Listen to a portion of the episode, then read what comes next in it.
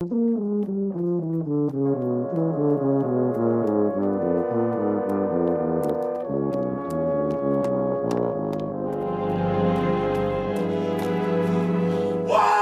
up!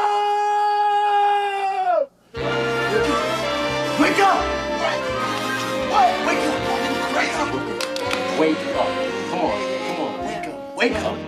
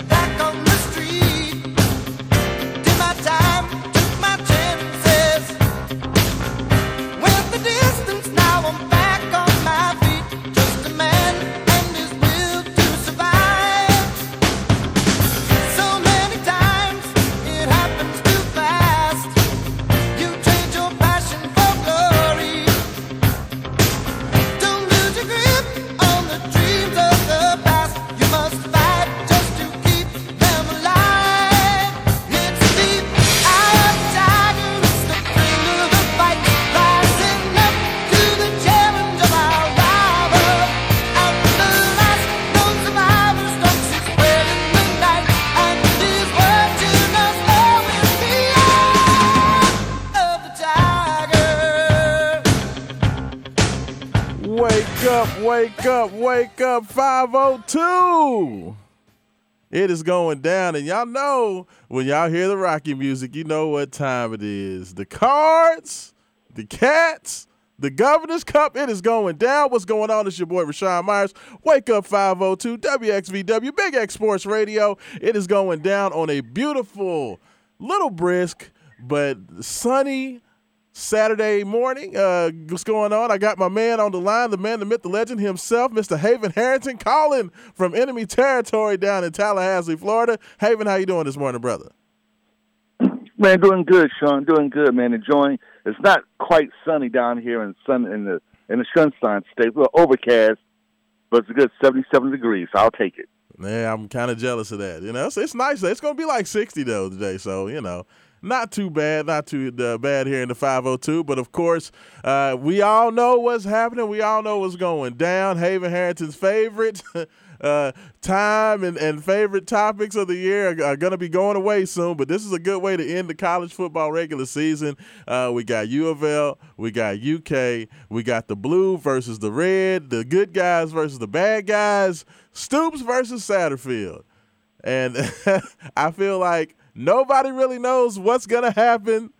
I know people think they know what's going to happen. I, I I know it's very odd to look on ESPN.com and see that Louisville is listed as a top 25 ranked matchup, and Louisville's the team that's ranked, and Kentucky's the team that's not.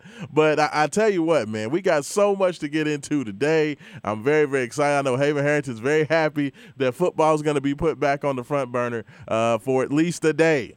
Uh, that, that we are going to get into and chat about everything going on. Haven, um, I think all Cardinal fans are happy the football is back on the front burner right? after the massacre in Maui. Oh gosh, yeah. We we will get into that. I'm not gonna I won't chat about that much, but we'll probably get into that um probably the top of the second hour. I- you know, I'll at least give some thoughts of it.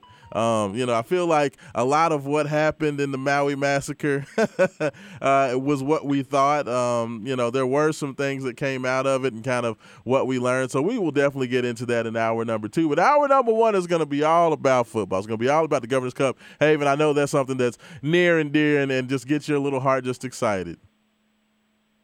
Man, I'm I'm beyond excited. I think this is legitimately the first time since Satterfield has been here that I believe Louisville has a legitimate shot to win the game. Yeah. Maybe maybe outside of that first season when we were eight and four and it was all geeked up and they're playing really well. I think this is his best shot to win. And I, I think and I hope that he's finally kind of embraced the hate of the rivalry. I mean, from listening to his interviews, it, it kind of sounds like, okay, I think I get it now. I think I understand what this rivalry is really about. I, I think he's, I think all the L's down and all the trash talking for the past several years, I think it's kind of sunk in. And I believe the team is, is mentally ready.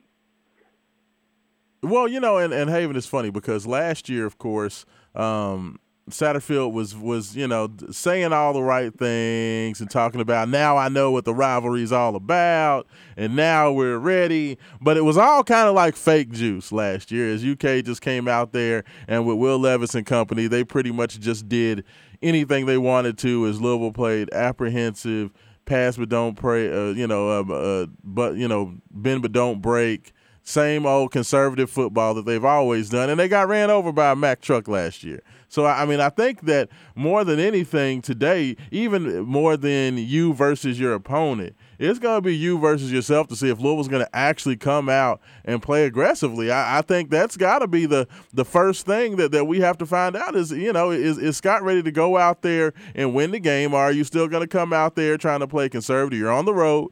Uh, you know you're down in enemy territory, down in Lexington. Uh, you're going to be down there, whatever it's called, Kroger Field at Commonwealth Stadium or whatever the heck they call that place now. Uh, you know, the discount double check stadium. Um, but, you know, you're going to be down there in enemy, enemy territory. It's going to be a bunch of blue in the building. Can Scott Satterfield come out and put an aggressive, you know, proactive game plan together, Haven? Like, what, what, what are you getting as far as your feelings? Louisville comes into this game ranked number 25, uh, first time being ranked. Um, you know, in, in a couple of years, they're finally back into the rankings.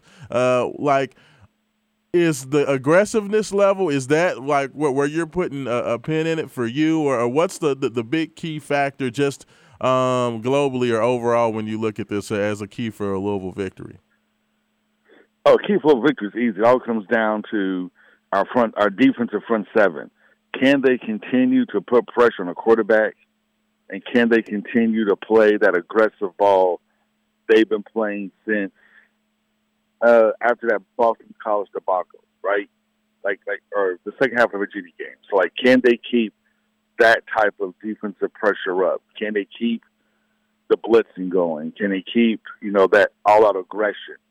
If they can do that, Louisville wins. I mean, Kentucky's offensive line is, I mean, this is not the the big blue wall it was in the past. The offensive line is very porous. Will Levis has been hit multiple, multiple, multiple times sacked multiple times. Uh, you know, they give them all sorts of tackles for loss this year.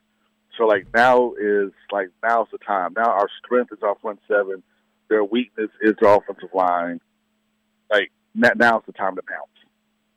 Absolutely. I mean, I, and I think that's that right there. Um, you know, as we've said, Haven, and, and you know, been talking about it for several weeks. You know, with this Louisville team, the thing that gives you hope um, especially with the way those guys have been playing uh, since the uh, the Boston College game. Uh, it really seemed like they turned a corner after that embarrassing loss to really just kind of you know, throw caution to the wind and go out there and just play an aggressive style of football, especially on the defensive side, and basically just letting uh, those front seven guys come after the quarterback, you know, sending five, sending six, sending safety, sending corners, uh, you know, being very, very aggressive. Um, I like some of the old school uh, Vance Bedford play calling um, and kind of throwing caution to the wind. And, and as we've done that, we've seen um, guys like uh, Yasir Abdullah and Yaya Diaby just you know fully embrace the attitude and the confidence of this team has just skyrocketed.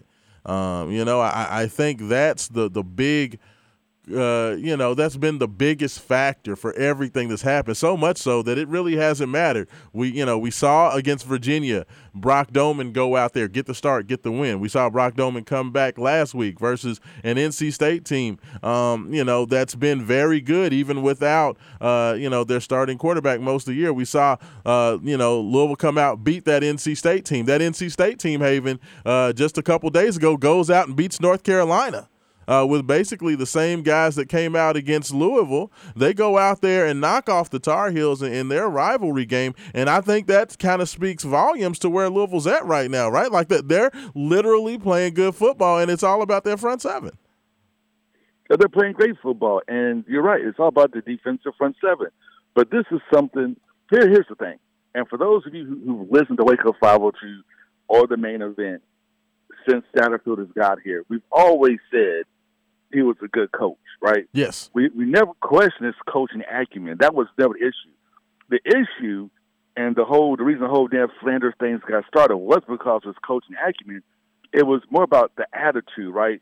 There's a certain attitude, Yeah, too swagger nice. that you have to have Yeah. if you're going to be successful at this level, and he just wasn't bringing it. This year, like literally after the Boston College game, and it seemed like the whole season was going off the rails. The fans had kind of turned against them. It looked like it was over, Scott. The light went off, and they got aggressive. And they got really, really aggressive on defense. Like, they let the dogs off the porch. They, they took the chain off of JYD, and he went thump, right?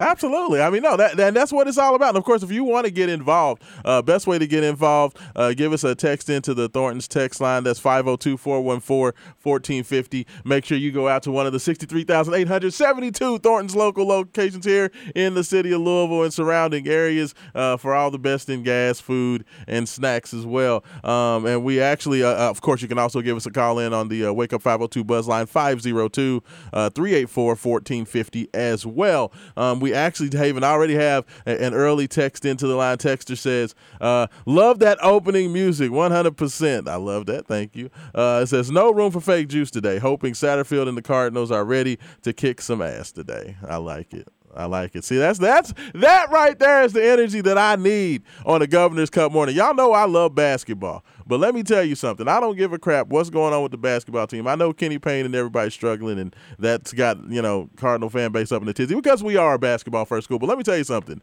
When it comes to this rivalry, and especially Stoops versus Satterfield, like this one means something to me um, because ever since you know Scott went out there with the whole complaint about the L's up and L's down, looking very, very mentally weak to go out there with that mess, and it really seemed like that gave Kentucky a psychological advantage to where they knew they had that guy at that point. You know what I mean? Like, and and since then, uh, it's been a lot of talking. It's been a lot of bravado on the UK side. UK football, um, you know, started to talk real good and reckless, and they came into this season thinking what they think, Haven, what ten wins this year? Yeah. You know, that, that's what they were talking about. Nine, ten wins, a chance to push Georgia, which looking back on it is absolutely hilarious that they thought that they could actually push Georgia. I mean, I know that they kept it within 10, and, and that's one of the reasons that I feel like Cardinal fans are kind of apprehensive is because Georgia won the game last week 16 to 6. It wasn't a humongous blowout, and that kind of gives pause to think, you know, huh, maybe maybe this Kentucky team is better than we thought. I personally even feel like Georgia didn't really take Kentucky seriously. It was almost like, yeah, we're not even really gonna go out there and try to do anything. You know, like I like like that, that's the feeling that I got from it. So I, I don't really know that anything that happened in that UK Georgia game will have an impact or says anything more about this UK team. Am I looking too much into that, um, or, or, or do you think there's more to Kentucky? You know, it's it's it's hard to tell in rivalry games, right? Because anything can happen, right? So the, the the issue that Louisville's had, and this is something we both said. Like last year, we thought Louisville had the talent to really, really compete and push Kentucky, and we saw what happened. Yes. What's been happening is it's not so much Louisville had a talent schematic deficit to Kentucky. It's that Kentucky's been, played bully ball. Yeah. And it's just bullied and Louisville just shrunk. You know, it's it's it, you know it's it's like if you watch uh, a Christmas story, right, with the Vargas guys always running and chasing the dude around like the whole movie until the very end he finally stands up for himself with with the Red Ryder BB gun, right? right. that that's what this rivalry has been like since Scott has been here, right? It's, it's Yeah. just been we've just been bullied. It's not that we couldn't beat the bully. We didn't have the talent to beat the bully. We just been scared, and we've just been literally bullied, Yeah. No. and No. I that's mean, happened. No, I, I I- I totally agree with you. I mean, it's definitely been more of an attitude game, and, and I think that there is a great opportunity um, that Scott Satterfield has um, in front of him today, because I, I really and truly believe if you can go out there, if you if you're the Louisville Cardinals and Scott Satterfield specifically, it almost reminds me. I swear, you know, it, it's one of those things like the Water Boy, and you remember how in the Water Boy, the one coach for uh, for the big team in Louisiana always punked out, uh, you know, the the coach uh, that Waterboy played for, and he always kind of got into his head. And he couldn't think right and outthought himself, and uh, just could, just couldn't get out of his own way. And, and it felt like you know once he finally grabbed that power back. You know everything changed, and, and the bully got you know got what was coming to him, and I feel like this is like literally the same thing. Like Stoops has, has basically owned, uh, you know, Scott Satterfield's lunchbox. he just went took his lunchbox and just basically just doesn't give him anything. You know, and, that's kind of been the way that this rivalry feels since he got there. Now, this is an opportunity for Scott Satterfield to um, seize back some power because not only does Scott Satterfield, if he gets this win today, A, you get to beat your rival and shut Stoops' big fat mouth up for once. You get to do it on the road in Commonwealth, which is an extra, you know, kind of benefit. And then on top of that, you guarantee that Kentucky would not have a winning regular season. They would be six and six and facing the possibility of ab- actually having a losing season if they lose in the bowl game. Like to me, that's a complete and total shift. That could shift the whole like literally the whole momentum. All we've heard about the last few years, Haven, is just this that UK is taking the next step. That you know now they're a team that's competing at the top of the SEC. That now they're they're to be taken seriously. I feel like a win today from Louisville kind of takes and puts UK back in their place. Like, am I crazy? Like, can this game really mean that much? Only if, only if, if Louisville can can get the lead and hold on to the lead.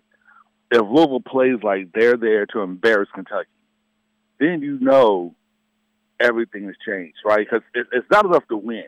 Because of, when UK's played us, it was never enough just to win the game.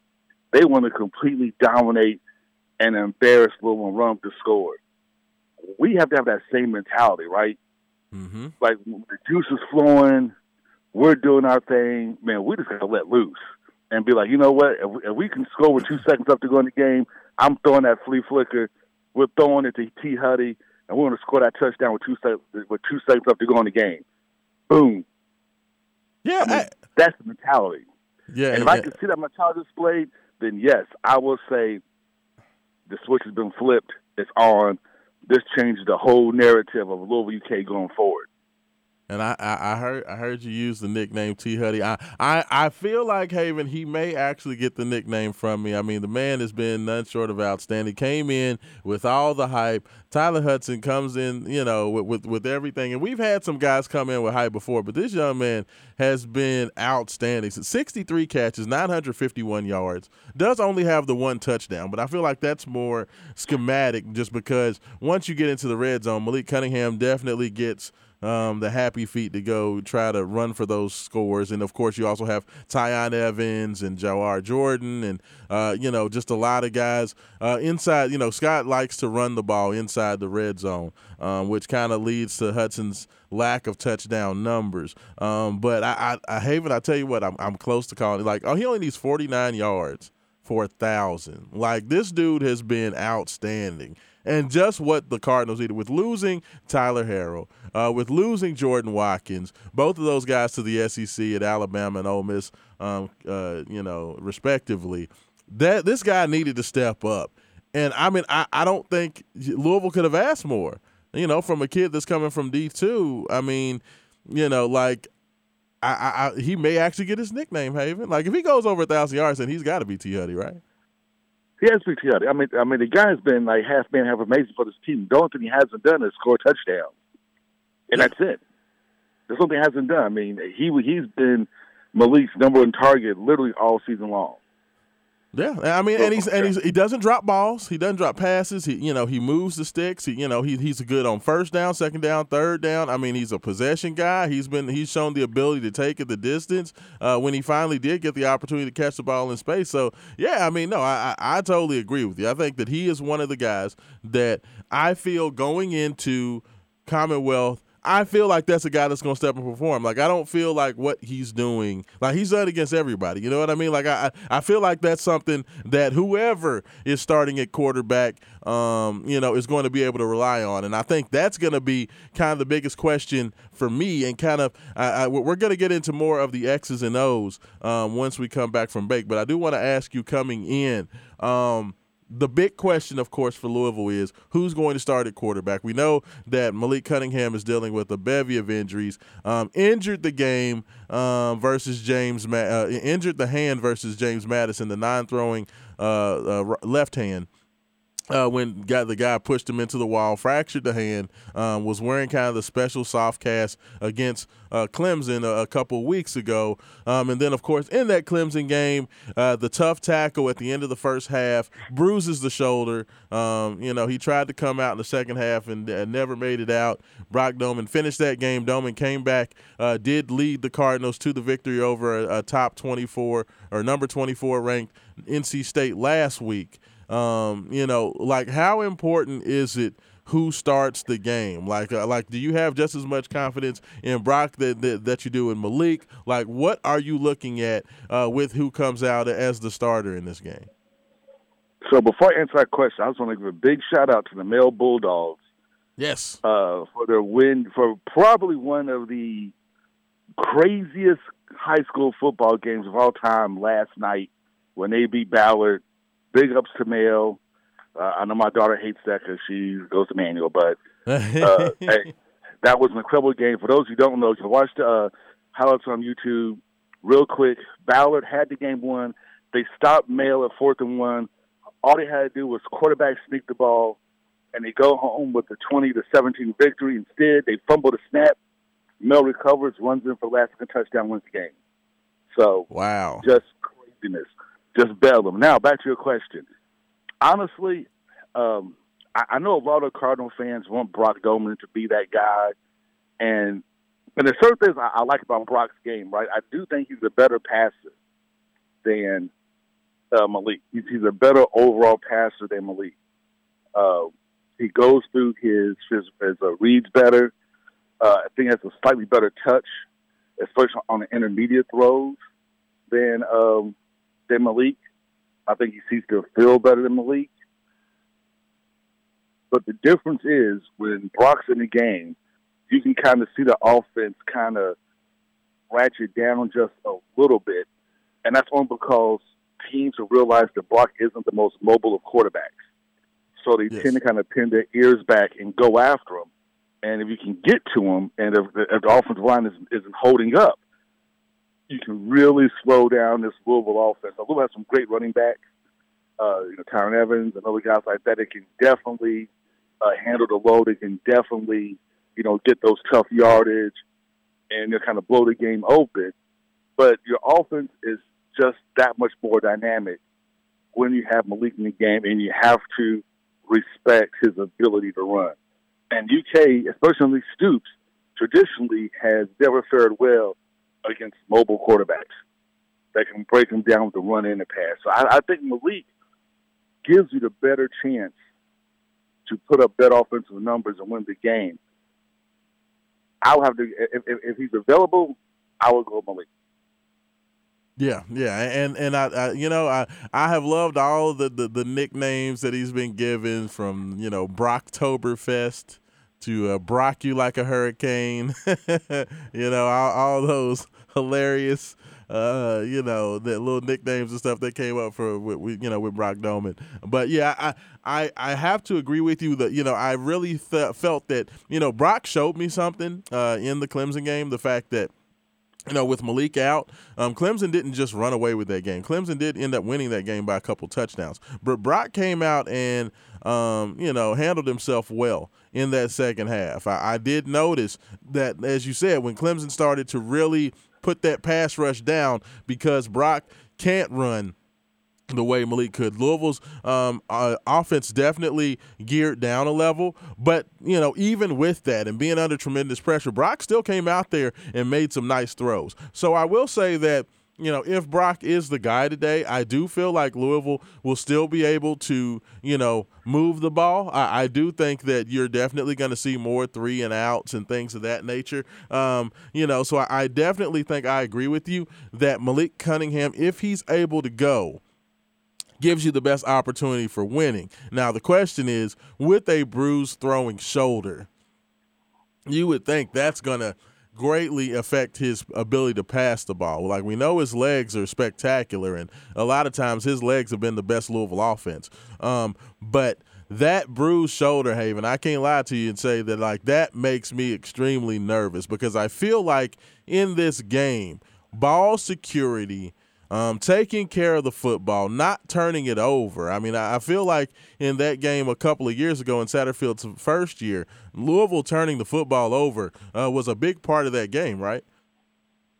Well, that's a huge part of that game. You know, the turnovers and then the inability to stop the run, right? To get gouged over and over again by the same dive play over the middle. It was just was just a killer, right? Yeah. Um, but the turnovers were, were just huge because every time you you got a little momentum, every time you kind of see the offense kind of click and get in the rhythm, fumble, interception. So you never really could really get in that rhythm, kind of score the points, kind of get momentum and change the tide. By the time, you know, you kind of got in rhythm, it was too late. The game got away from you. The defense was gassed. And, you know, they was run up and down the field on you, right? Yeah. yeah. So that that's what you know. So if he's not 100, percent there's still some things you can do. Uh, just because his, his ability to run is such a big thing with the brute shoulder, a lot of screens, some crossing patterns, things that nature, kind of get guys open in space and let your wide receivers do the work, let them break them on plays. So a lot of things we do with, with short throws and runs and things that nature that I, I still think Malik can do even with the bruised shoulder. Fair enough. Fair enough. No, and I totally agree with you, and I, and, and I think that'll be one of the big things. And when we get back here uh, on Wake Up 502 with Rashawn Myers, we're gonna get into kind of the X's and O's and kind of talk about some of the matchups on both ends. I want to see get Haven's thoughts on Will Levis. Um, you know what's going on with him. And much, much more. You are listening to Wake Up 502 Big X Sports Radio, WXVW, and we'll be right back.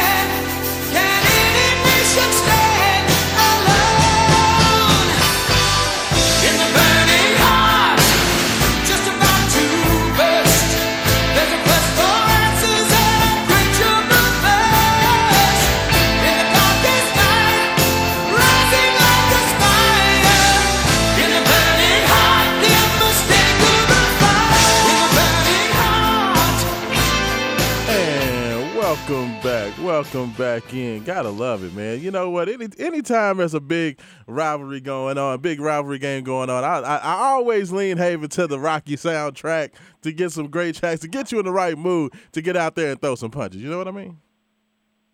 Hey man, look, you have to love the '80s hair music to to, to get you going, to, to to get your blood pumping. Get you're right, ready to get ready to go out there and throw throw a couple haymakers out there. You know what I'm saying? Take on Clubber Lang, uh, uh, taking on Apollo Creed, uh, whoever's coming your way, the Big Russian. You know what I'm saying? We taking them all on.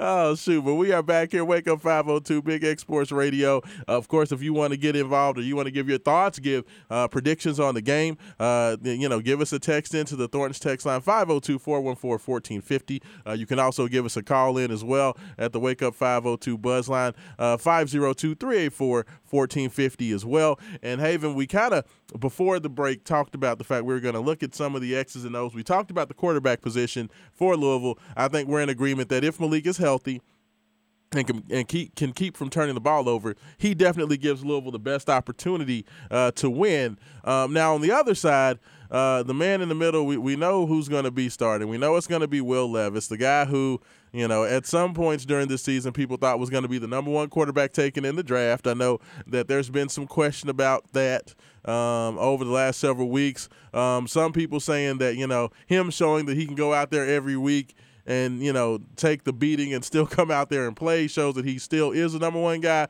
Other people saying that you know well he's not looked very good and Kentucky's offense has been pretty much crappy uh, you know over the last several weeks and Levis isn't giving them much. Um, but we do know that Will Levis's legs played a tremendous like the man looked like you know I don't know Michael Vick, Steve Young, somebody, uh, John Elway against Louisville last year, kind of birthed the legend that was Will Levis. It seemed came out of that Louisville game last year as he ran for three touchdowns, throwing L's down and everything else in that first matchup.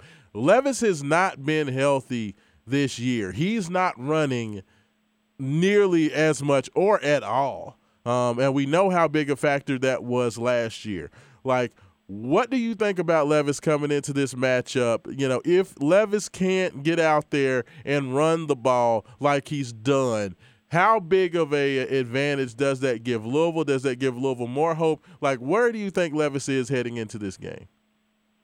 So I never thought Levis was like the number one quarterback that should be taken in the draft. I'm not agreed. Sure, like I'm, I'm not sure like what people scouted, what they saw. I mean, it's like Mitch Trubisky's like everybody saw how Mitch Trubisky. I'm like, dude, like, what are you guys looking at? You guys even watch college football? But anyway, I, I digress. Um, I think Will's a good quarterback. I think he's a very solid quarterback. Um, he's you know he, he's pretty mobile. He's a big guy. He likes to be. He runs like a power runner, right? So he fits yes. Kentucky's um, uh, mo very well because he's a big, lumbering. He likes to put his head down and and bowl guys over.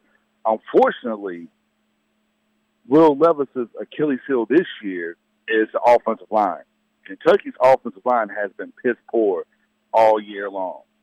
Has just been piss poor, and they've been abused by almost everybody. Play like even in games they win, they give up a ton of sacks. So the offensive line has really been like Will Levis's biggest enemy. Like he's like I said, I think he's a good quarterback. He has a nice strong arm. He's pretty accurate. Kentucky has a nice group of wide receivers to throw to. It's just that one, really gets time to to get to you know to hit those guys down the field like they want to. Two, he's always running from his life, and now he just now he just falls down because he's tired of getting hit.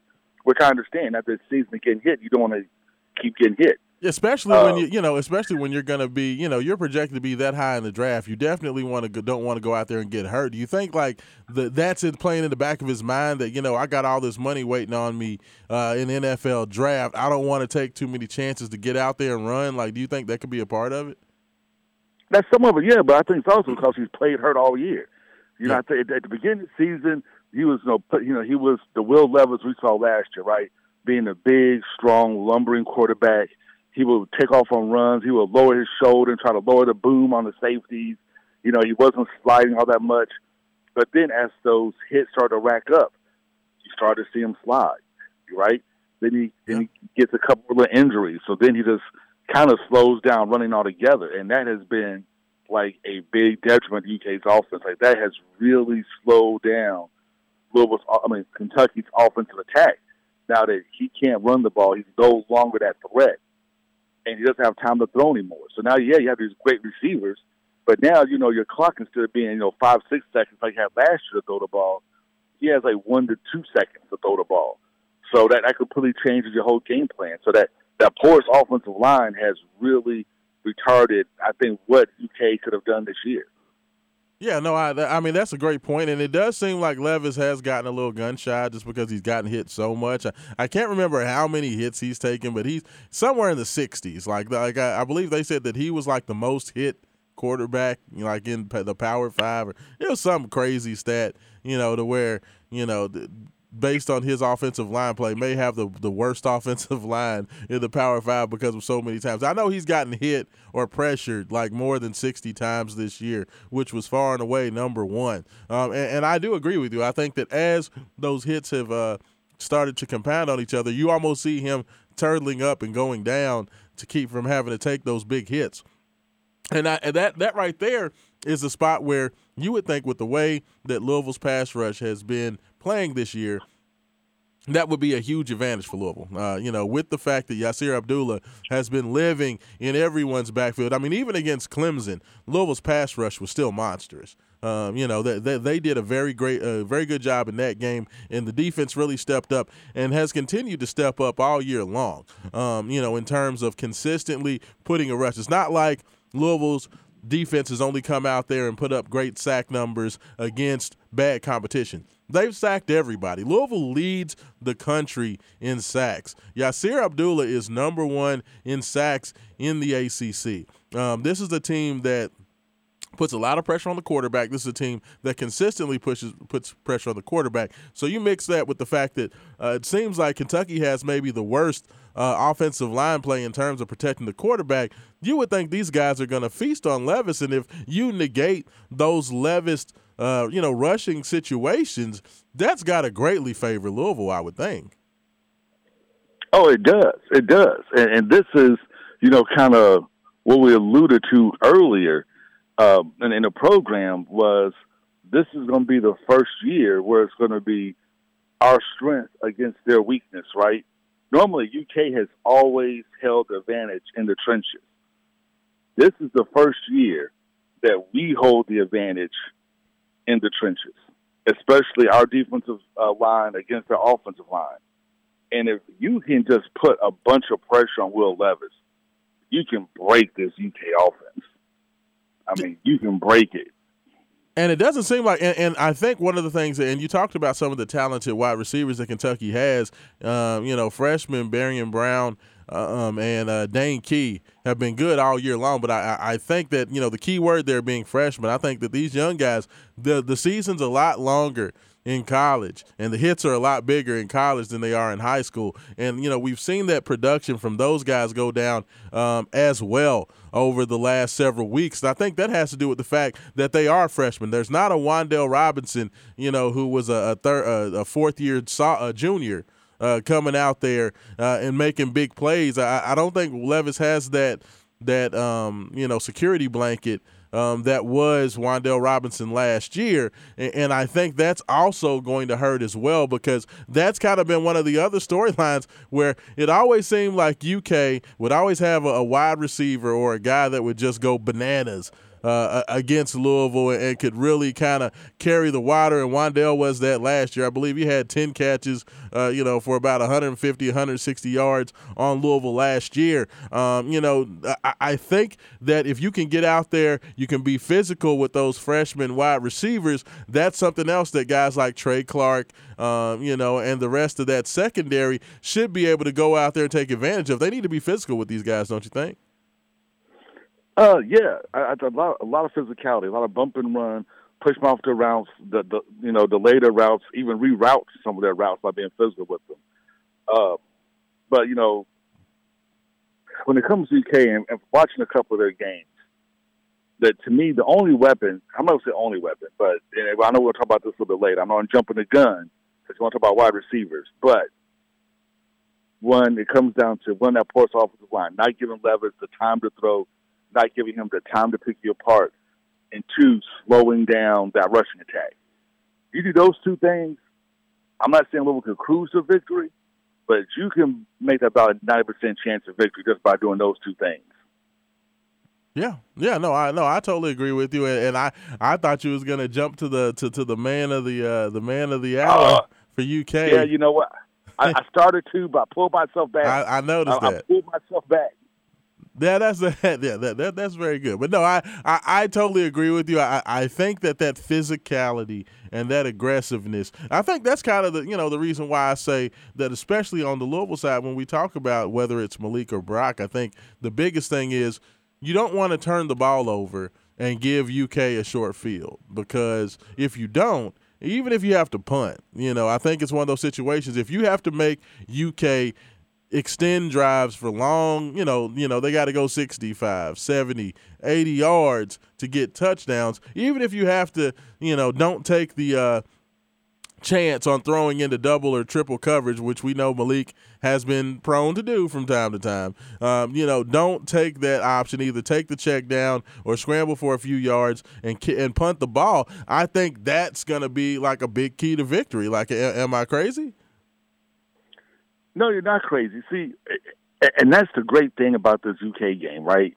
Because for us, especially for me, it all comes down to this. Like the reason I don't want to turn the ball over is not so much giving UK a short field or anything of that nature. For me, it's all about the mental aspects of this game, right? Because turning the ball over gives UK that, that mental advantage. Like, ha, they're, they're doing it again. These are the same old Cardinals, and, and they and they and they get that that confidence, right?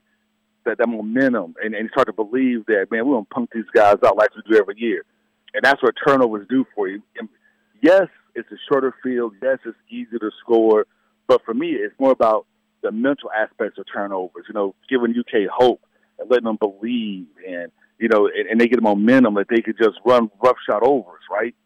Mhm. That's what turnovers for me do. It's, it's not so much the short field; it's the mental aspect. Yeah. So for me, for Louisville, it's all about come out hard, come out aggressive, start blitzing from the tunnel, right? Just let these guys know that you're going to put as much pressure. They're going to do everything you can to knock Will Levis on his assets all game long. And if Chris Rodriguez burns you for a 15, 20 yard run, you know what? He burns you for a 15, 20 yard run. Fine. Cool. I can live with that. But keep knocking Will Levis down because eventually they're going to get behind. And once you get behind, it's like this is like Bob 1.0, point oh, right? Once you get behind, you get them down a couple of scores. They can't run the ball like they want to run the ball. Now they're forced to throw the ball. Then you pin your ears back and you just feast and you just eat, eat, eat all game long. And to me, that's like Louisville's game plan. That's what Louisville should do. Just start blitzing as soon as you get out of the tunnel and hit them as many times as possible. If you get a 15 yard penalty for roughing the passer, you know what? I, I, I can live with one. I won't be upset. Uh, and now if it's like three or four, then we got to talk. But yeah, you know, but you got to let them know that no, we're not backing down. We came to fight, so let's go.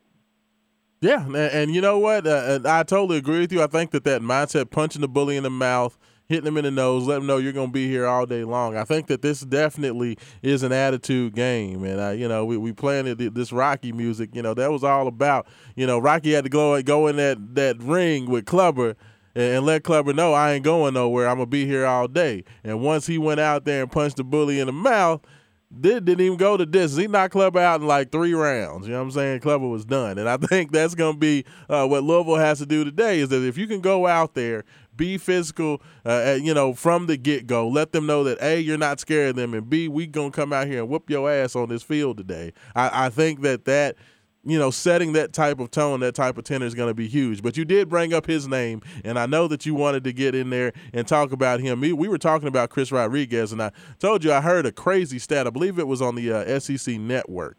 Um, where they talked about Chris Rodriguez, and they said in about 630 or 640 career carries at the University of Kentucky, he had only been tackled for zero or tackled for loss 24 times in over 600 carries in his UK career. And I just thought that was an unbelievable stat for a guy that's had as many carries for UK as he's had, and a guy who's been the featured and the name guy for Kentucky for several years to only have 24 tackles for loss playing in the SEC. That's none short of just just ridiculous. So I, I mean, I And think that it just starts and ends with Chris Rodriguez, right?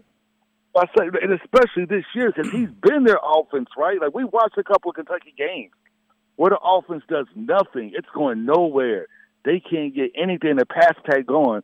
But this guy yet and still finds ways to to break out for 20, 30 yards. How he just literally just carries this UK offense, and it's literally like all on his shoulders. This man, I mean, okay, now this is you can say what you want to about Will Levis being first round draft pick. There's a first round draft pick on Kentucky's team. It should be Chris Rodriguez. I know I know running backs don't get the first round treatment, Yeah. but if, there, if there's first round talent on this team, it's Chris Rodriguez because he's half man, half amazing. Like like he's going to eat. He's going to get his yards right. Kentucky may lose to Vanderbilt. They may lose to Florida, some of these other schools. But Chris Rodriguez is always going to eat. And you can live with him getting 100 yards, 120 yards, whatever. Fine, right? But if you can shut Will Levis down and just make it a one dimensional attack, oh, you got him. Yeah. Oh, Yeah. you got him. I agree with you. I mean, yeah, the biggest thing with Chris Rodriguez, we know he's going to get 125 yards probably, but a lot like um oh uh the who was the game the game against uh Anna Anna Anacanda was that the uh, Pittsburgh running back's name I believe or Yeah. Abacanda. Uh you know, he came into the game averaging about 100 Time he pitched, something like 150 yards a game. But Louisville made him get his 125 yards in that game. But instead of it being 125 yards on 15 carries, it was 125 yards on, you know, 28 to 30 carries. And I think that's kind of what we need to see the same thing from Chris Rodriguez. We want him to work for his 100 plus yards and not necessarily be able to get those big chunk plays. Uh, you know, would that be kind yeah, of the, the game plan? two, three yards at a time. Yeah. Because it's like Kentucky has no choice but to run Chris Rodriguez 20 to 30 times a game. Like, they don't have a choice. They, they, they just don't. Because Will Levis is not the same guy was last year. The offensive line is nowhere near as good as it was last year, not even close. And when you guys got, uh, uh, you know, you have Sharadula, Ashton Gillotte, and those guys, you know, Momo bringing that pressure, bringing those blitzes, they're going to touch up Levis. They're going to slow down that passing attack. All they have, the only thing they have left is run. You give them some run blitzes, you start slowing them down. And also, Rodriguez can only get his yards at two, three yards a carry. This is a completely different game because, like in these past games, even has been Levis's arm has really done a damage. It's Will Levis in that same damn quarterback draw he does like up the middle. Yeah. He killed us last year with Dave. He did like seven times. And every time he did it, he ran for like 15, 20 yards a pop. But now this year, he's not as mobile as he was last Right. year. Yeah. right? No, we, we don't see. I haven't seen a, a quarterback draw from Will Levis. Uh, you know, and, I, and I've been watching. You know, whether it been the Missouri game, the Vanderbilt game. Didn't watch much of the Georgia game just because you know that. The, Yeah. the, the die was already cast, but uh, you know it, I haven't seen much of any of that quarterback run game from Will Levis at all, and it does seem like Kentucky is really protecting Levis's, uh, you know, uh, multiple injuries and bruises and bumps that he's had. So yeah, you, you know, you would think that it's going to be Rodriguez left, Rodriguez right, Rodriguez up the middle, and then Kavosiey smoke when it all, you know, when they have to put him out there because Kavosiey has not been um, very effective at all uh, this year. The other running backs just in general. Well, and, and, and that just lets you know with, and you know, Kavosiey Smoke not being a running back we thought he was. A lot of that has to do with like the offensive line, right? Not Yeah. giving him.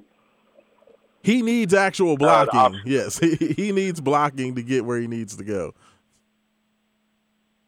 You know, I, I I think that's a that's a big difference between uh, Kavosiey. I mean, Chris Rodriguez doesn't need block for a guy who's a big running back, and I totally agree with you on that, Haven. Like for a guy that's a big running back, he is very very nimble uh, in the backfield. So where Kavosiey needs those blockers, uh, to get it done. Uh, you know, it doesn't seem like Chris Rodriguez needs nearly as much help. Just to kind of give you guys an idea, uh, you know, when you talk about Chris uh, Chris Rodriguez, he has 151 carries. Like Rodriguez missed what the first four games of the year, Haven. Yeah, he was suspended. He missed the first four games of the year, and still at this point in the season, coming into the 12th game of the year, Chris Rodriguez has 151 carries. Can you guess how many the number two guy, Kavosiey Smoke, has? Like 30. 58 carries. There's almost 100 carries difference between those two, even though Chris Rodriguez missed the first four games of the year. Like, that's unbelievable that, you know, I mean, the workload that this young man has taken since he's gotten back. And that also just kind of lets you know the, um, the lack of um, effectiveness that those other running backs have given Kentucky. So, I mean, it's definitely going to come down to what uh, Chris Rodriguez can do. But I mean, 151 yards and 784 uh, rush yards.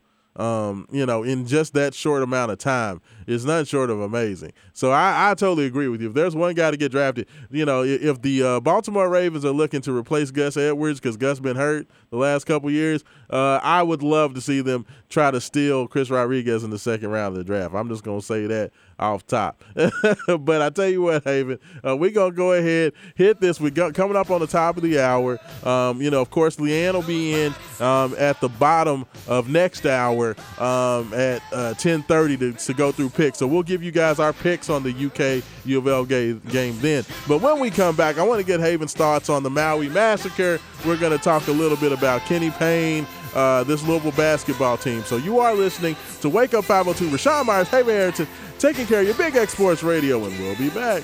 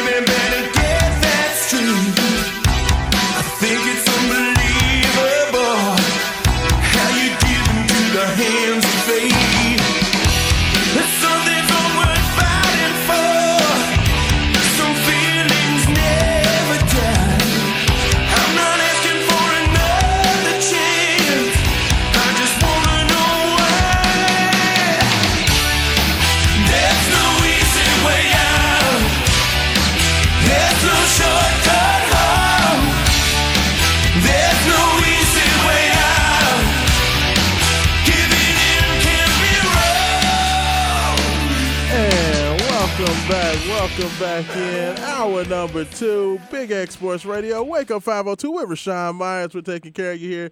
96.1 FM WXVW. Uh, no easy way out. I think that goes for both the football and basketball program. There's no easy way out. There's only through.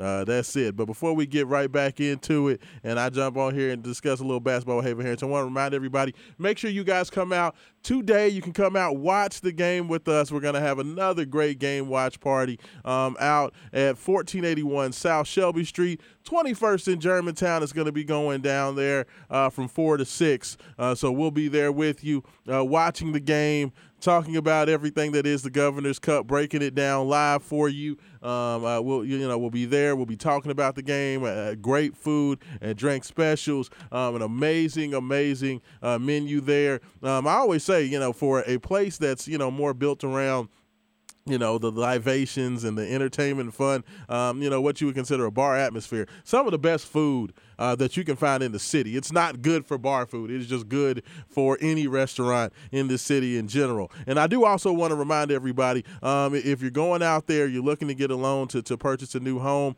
uh, broker house lending sheena s. Beckham loan officer. Check her out. Give her a call 502-220-7678 um, you know she can get you together. She can get you into a home um, if you need to you know figure out some some credit repair things to help get you ready to get into your next home. She can do that as well. Again sheena s. Beckham 502 220-7678 um, but haven um, you know getting back into it man. Uh, you know we talk about no easy way out. And there was no easy way out um, of maui for the University of Louisville basketball team. Kenny Payne and crew uh, went over there. We discussed the fact that the likelihood um, was that they were going to go 0 and 3 out there in Maui, especially given that they were heading over there at 0 and 3 after dropping their first three at home. Um, Kenny Payne's in a tough spot right now. Uh, It seems like the eyes of the nation um, have started to turn to him, uh, and, and things have not.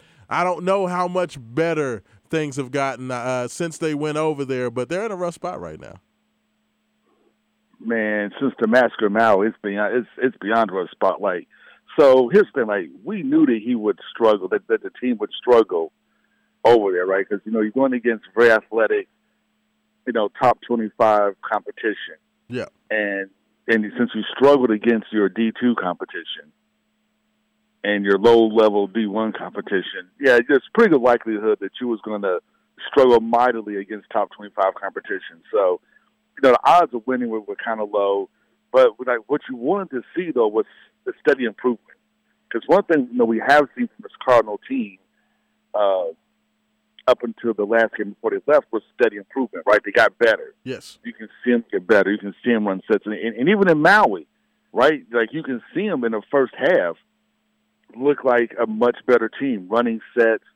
Uh, you know, you got to see some intensity on defense that you haven't seen, you know, for the better part of the season.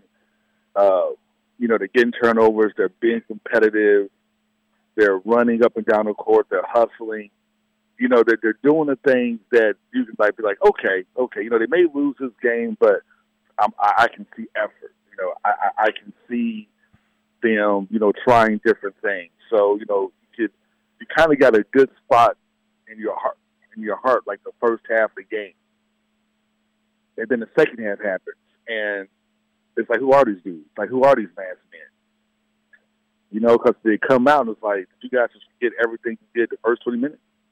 It's, it's, that was happening, and then they would just like lose all composure and they may play good three or four minutes they have, and then I forgot to play basketball again and get routed, and it's just it's just heartbreaking.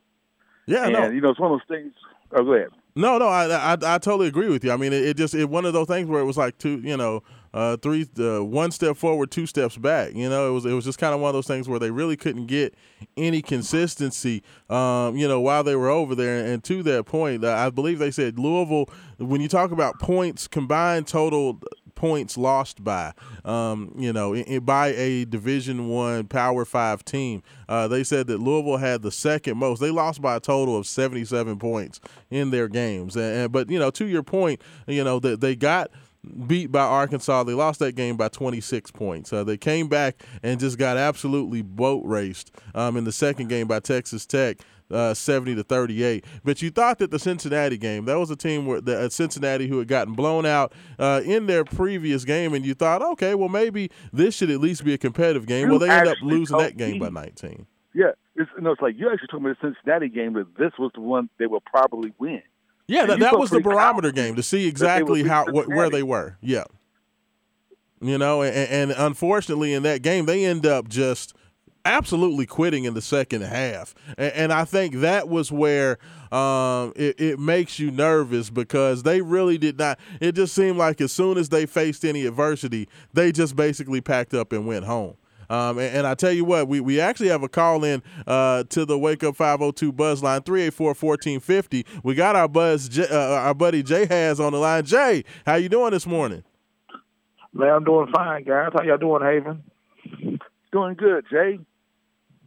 So Man, let me just let me just tell you this, guys. Happy and belated Thanksgiving to you guys. Hope you had a great one. thank you, thank you, sir. I appreciate it. And what what what I, I, what, what so what are you gonna jump on first, Jay? Basketball, or football? What you got for me? Let, let me get on this basketball. So I, I, I got some. I'm gonna tell you. I, I got some to tell you guys in person when I see you guys. I, I got from a high authority two days ago Okay, okay. from a from a higher source. But anyway, let's talk. I just want to say this real quick. Louisville had a, a chance uh, a, a vacationing for Thanksgiving weekend at Hawaii and didn't succeed very well. They lost three games straight, and they're actually 0 and 6 going into the season. And it's not looking good for the University of Louisville. Everybody from national to local sports is on the reason what is going on with Louisville basketball program. Yeah. And I, I'm listening to it, hearing it. I'm like, it's it's embarrassing. It's sad. Um, I'm I'm I'm sad for the fans and the people who patronize it. Uh, it's just I, I just don't I'm, I'm just belittled, man. I don't know really what to really say, man. I'm like I wish you guys get this stuff together. Who knows? But I'm hearing some late breaking news that uh, I'm gonna share with you guys later today when I see you personally, like I said earlier. But uh, Rashawn Manning-Haven, I don't know what to say about this program, basketball program. I mean, Louisville's in a tough spot, man. Like it, it, it is, it is rough. We knew, you know, everybody kept talking about, well, they could easily, you know, have won a game or two, but they ended up losing the three games by one point um, at home, and kind of hung their head that, you know, or hung their hat on the fact that, well, they barely lost those games, so maybe they'll come over to Maui and do something, uh, you know. But you know, like I said, that Cincinnati game just worries me because um, it's a game where what we've saw from this Louisville program, because you know we saw where in the first half of these games they they seem to at some points actually look pretty good. Like people were encouraged by the first half against Arkansas. It seemed like Louisville was in there punching. Um, you know they were holding their own on the backboards, and then we saw it kind of get away from them in the second half. The Texas Tech game was, in my opinion, a, a horrible matchup. It was even worse matchup uh, than the Arkansas game, and it played out on the court. Like uh, our, that, that Texas Tech team defensively was just too tough, and they were able to just kind of dominate Louisville from start to finish. I pretty much saw that one coming in. Um, but the thing that worried me, Jay, about that Cincinnati game is just that as soon as it started getting tough, they didn't even try. You know, it was kind of like, well, this isn't going well, so we're just not even going to do anything. You're not even fighting back, and that kind of worries me because, um, you know, it. I don't know if it's conditioning. I don't know if these guys are tired, um, but they aren't willing to fight. It seems like they're feeling sorry for themselves, and if that starts happening already, and we're only six games into the season, um, it's going to be tough to win any games. I mean, they're coming back next week. Uh, and next Tuesday they face a Maryland team who's undefeated, who's uh, you know bullying everybody. I don't think that's going to be a very easy game. So with you know Maryland on the schedule, Miami coming up, then they got to go on the road at Florida State, fellas. I don't know when that first win's going to come. Well, I watched Florida State other night. Those are the worst two teams in ACC. Is Florida State and Louisville. Yeah. And I told you the other day, Rashawn, that Florida High State has a down year right now, and a couple people that's injured as well too. But uh, I just want to switch real quick Uh huh. to the uh, football. The Governor's Cup is happening Yeah. today at Kroger Field at three o'clock. It's on SEC Network. Uh, can Louisville win the Governor's Cup? We don't know. Kentucky pull it out. We have no clue. But if Malik Williams does play, does play or doesn't play, it's not going to happen for Louisville. But I will hope that Louisville will win an eight and four season to set them up with a nice bigger bowl. And they come out with this victory with the Governor's Cup this afternoon. Okay. Uh, so who you who you picking, Jay? Who, who you uh, what do you think is going to happen? I got Louisville by thirteen. Oh, really? Okay. So you think they're going to handle business today? behind the business. Okay. Okay. you know that's- how you know how you know how we hear in the press conference, Rashawn. We, they ain't no Carter party like a Yeah, yeah, yeah. To the roof, to the wall. to the. To the roof. hey, they know how to party. one- hey, they get this one today. JJ, they gonna be partying down there at Kroger Field. Oh man, you already know. But listen, Sean, on, on today's uh, podcast, ladies and gentlemen, ninety six point one. Listen, I'm giving away a forty pound turkey butterball. On the podcast, it- what, what is from four to six today? Yes, sir. Four to six at fourteen eighty one South Shelby Street, uh, twenty first in Germantown. I'm giving away a fat, juicy turkey if somebody didn't celebrate holidays or whatever. I'm going to bless somebody today on the podcast. Okay, so if they come out, if they come out to the podcast today, uh, yeah, they can uh, they can get their turkey, huh? Oh Lord, have mercy. Yeah. What a ball. Get get ready for Christmas dinner. I love it. I love it.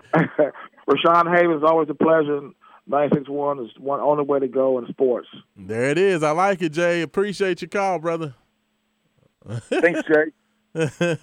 hey, so you know, I know this this uh, basketball team, Jay. I, I, you know, Haven. I, I, I feel his pain. Like that game, I can't lie to you, Haven. I was very discouraged by that Cincinnati game. I know if you listen to some places, you know, let, let's just call them the, uh, uh, you know, the.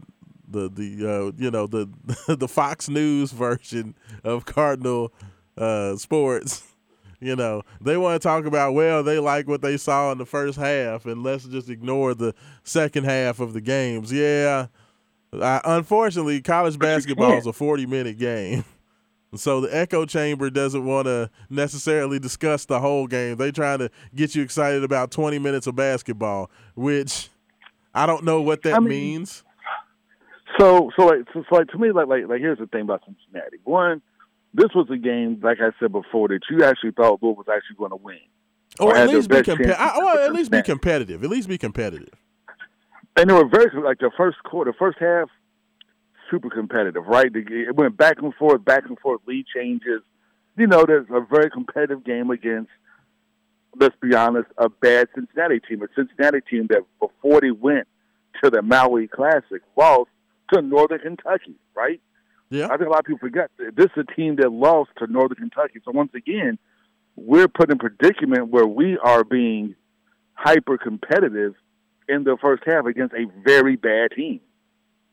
Yeah. You know, it's like a team that everybody else is blowing out. We're like nip and tuck with, which doesn't bode well for the rest of the season at all. Because if you're nip and tuck with Cincinnati, like if you're nip and tuck with Bellarmine, what does that mean when you play North Carolina, Duke, uh, Clemson, you know, any other team in ACC except for maybe Florida State, which is god awful, but well, well, hell, so are we. So it's just like, man, Yeah, I mean, right it, now, it doesn't give me hope. right now, Haven KenPom has uh, Louisville projected to win somewhere between five and seven games this year. Like five and seven games. I mean, that's that. That is that is a, a and you know we've been talking about it. I mean, this is since I saw Louisville go out there and the truthfully since the second um, exhibition game, like once they didn't go out there and just blow the doors off Chaminade and they almost lost that game. Like you know, I, I I pretty much was like, this team ain't gonna win more than five six games all year if that's the best that they can do. Because right now they're playing at a you know Division two a low level. level D two, Yeah, a low level D two level, and that's here, here's the thing, right?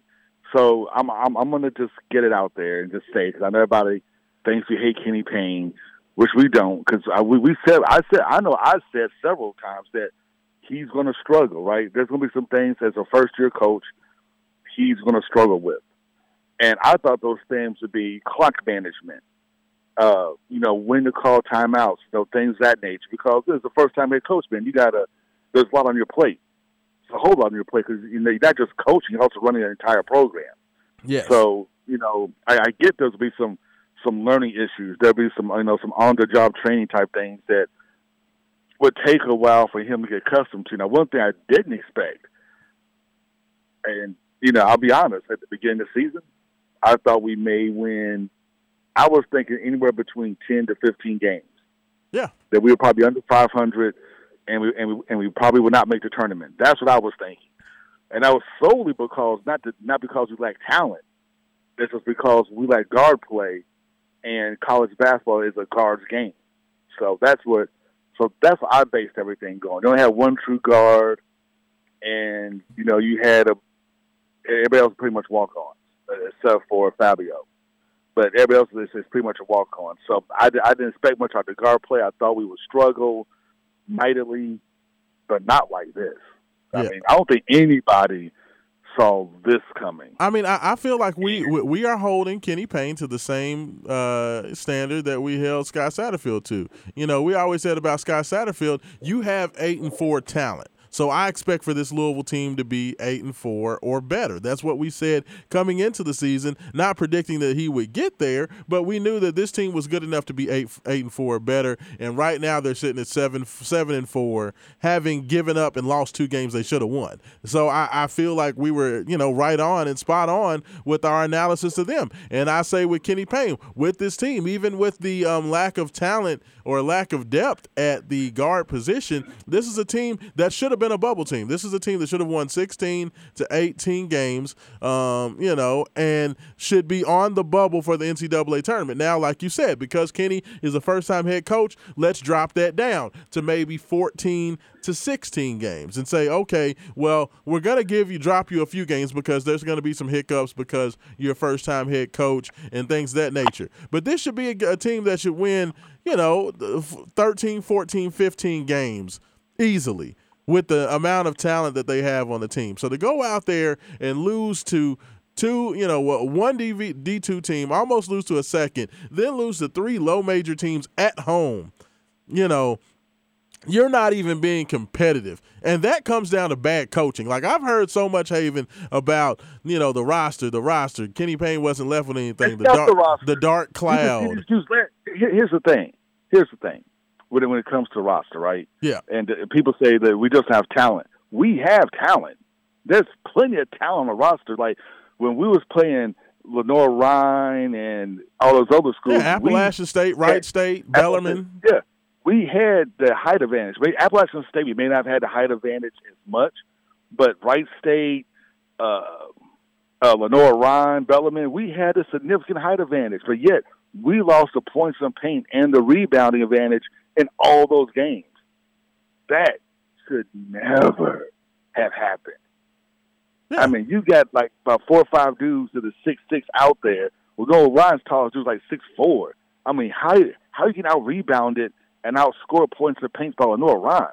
Yeah, I mean, how does Sid Curry go from being a beast one year to to being a beauty or whatever he is now? Well, a a horrible Yeah. analogy. You go from being a beast one year to being a dud this year? No, no, the man's a non-factor. How's that happen? That's right, to me, Haven, and like I've always said, you know, the biggest thing that I look at the difference between whether a specific player is having a down year or whether there's uh, bigger issues, there's systemic issues, there's coaching issues, is because if you look at everybody's production on the team, and we talked about this with Chris Mack's team last year, I said the reason where why I said that there was a coaching issue with Mack's team because we heard the same thing with Mack's team. Well, Louisville just doesn't have any talent. These transfers just aren't as good as they as they were. You know, the reputation's coming in, and I said, you know, you want to be careful of that because I said when you look across the board and every player, regardless of whether it was a transfer or whether it was a returning player for Louisville, when everybody's numbers look worse, when everybody's shooting numbers are worse, where the team overall numbers are just much worse than the year before in pretty much every category, then that speaks to a coaching issue or a lack of coaching we issue. the football team. Yeah, We saw absolutely. Bobby last year when the team quit on Bobby and Bobby quit on the team. We saw it happen. These guys give up 50 points a game because nobody cared. Yeah. We saw it happen. We've And- seen like we've seen this before. Yeah, absolutely. And I mean that's that's what we see with this team this year because even as badly coached and as you know much of a clown show as it was last year uh, with the coaching staff, this co- team this year is being coached worse because all those numbers, as bad as they were last year, have gone down this year for pretty much everybody across the board. Like they play better under under Pegues. Yeah, absolutely. I mean, that's a coaching issue. I mean, and that's the thing that nobody wants say. Anybody who's a proponent of Kenny Payne, and I don't have an issue with Kenny Payne, but when you can't come out there and admit the fact that the coaching has not been good, in fact, the coaching has been terrible. This team is not prepared. This team has no toughness, and I don't know if it goes back to how how the, these guys got prepared in the offseason, and that's the issue. But you know, whatever the, the case may be, they were not prepared in the semblance to where they can even go out in the game and punch back and forth. Like I said, a basketball game is like a boxing match. We have the Rocky theme this morning. You're gonna take punches, you're gonna take hits, but you have to continue to engage in the fight. And these guys don't even want to fight. They don't even want to swing. Or at least just play hard. I mean, just play hard for 40 minutes. Yes. Somebody outside of now. Here's the thing, and, and this is something that we've talked about before. That I, I haven't said on air, but I talked to you about like several times. was when I went to Louisville Live, and I, and I told about the dunk contest, right? And I talked about the three point shooting contest, how it looked like the teams was going through the motions, and nobody really cared. Granted, it, it, you know, it's just Louisville Live, right? It's, it's, it's just exhibition. It's just a show. So, you know, I get it. But when it comes to dunk contest, and I told you this, the only person who was, was even trying to dunk was El Ellis, right? Yeah. He was the only person out there trying to jump, trying to do anything different. And everybody else was just kind of going through the motions, hee hee haw hawing. That's exactly how they're playing, right? It's El Ellis trying to put the whole team on his back. And it's like, I'm going to turn the ball over. Yeah, granted, but you have to deliver. But you know what? You have to deliver eight, nine turnovers. So you can't get mad at him. Yeah, because he's got to do everything. Get mad at him. Yeah. Yeah, you like should get mad at him for eight, nine turnovers. That's like way too many turnovers. But he has to he has to bring the ball up to the court, initiate the offense. He's the only guy dribbling, driving to the to the hoop. I mean, it's like the man pretty much does everything. He's going to, you know, how he plays forty minutes this entire. I mean, he's played literally almost every minute in every game. Yeah, I mean it's it's Is- definitely, and you know what? Truthfully, like he's been the one guy who's looked to be in the best condition. Even though he's been playing that many minutes, he still looks like he has more in the tank than most anybody else on the team, which is crazy to me. Like El looks to be in in tremendous condition. He's been a guy who's been able to, you know. Against the, the better judgment of what should happen in the game, has taken some ill-advised shots and had a lot of turnovers because, because of it. But he seems like he's the only guy that's really trying out there. You know, so I mean, I definitely can't put it on him. But uh, to to say the least, Haven, this Louisville team has a lot, a lot to do. And, and coming back home, I get worried because Kevin Willard is bringing those Maryland Terrapins in there, and uh, needless to say, him being a Rick Pitino uh, protege, I don't feel like they're going to be pulling any punches. What do you think? Man, with him being Rick Pitino protege and Kenny Payne being a Denny Crum protege, how much Rick didn't like Denny's crew. Hell no. Yeah, yeah. man, but the, but the sad part about this is like, you know, there's like seven stages of grief, right? Have we already reached the apathetic stage in the fan base, where the fan base is kind of like, yeah, okay, we're, it is what it is. Six games Women in, get. That's sad. Six games in, that's that's a record. Yeah, that's unbelievable. Well, hey, I tell you what, we're gonna have Leanne Leanne Herring coming in on the other side, Haven. We're gonna get Leanne's picks. We're gonna talk about these college football matchups. We're gonna talk about this U of L UK Governors Cup game and much, much more. You are listening to Wake Up 502 Big X Sports Radio, and we'll be back on WXVW. Instead of going down an endless road, not knowing if we did it all right. Some things